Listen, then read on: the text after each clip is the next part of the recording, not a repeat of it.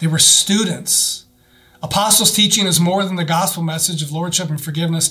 It is the things that, that are now contained in, in what we call the New Testament. They didn't have that. The apostles' teaching is the New Testament. What we have as the New Testament now, now that, you know, when we go to our Bibles and we, we skip past, um, or we read through the Old Testament and we get to this, this second portion of the Bible, what we now call the New Testament, that's what they were teaching. The New Testament right here, this is what the apostles were teaching. The message is first because it is the theme that nourishes everything else. It is nourishing to all we do as followers of Jesus. It nourishes fellowship and giving and praising and prayer. Family, the church is an educational community. Words like teaching and knowledge and learning are sacred words in scripture. In fact, the word disciple, it means student. It doesn't mean worshiper. It means student.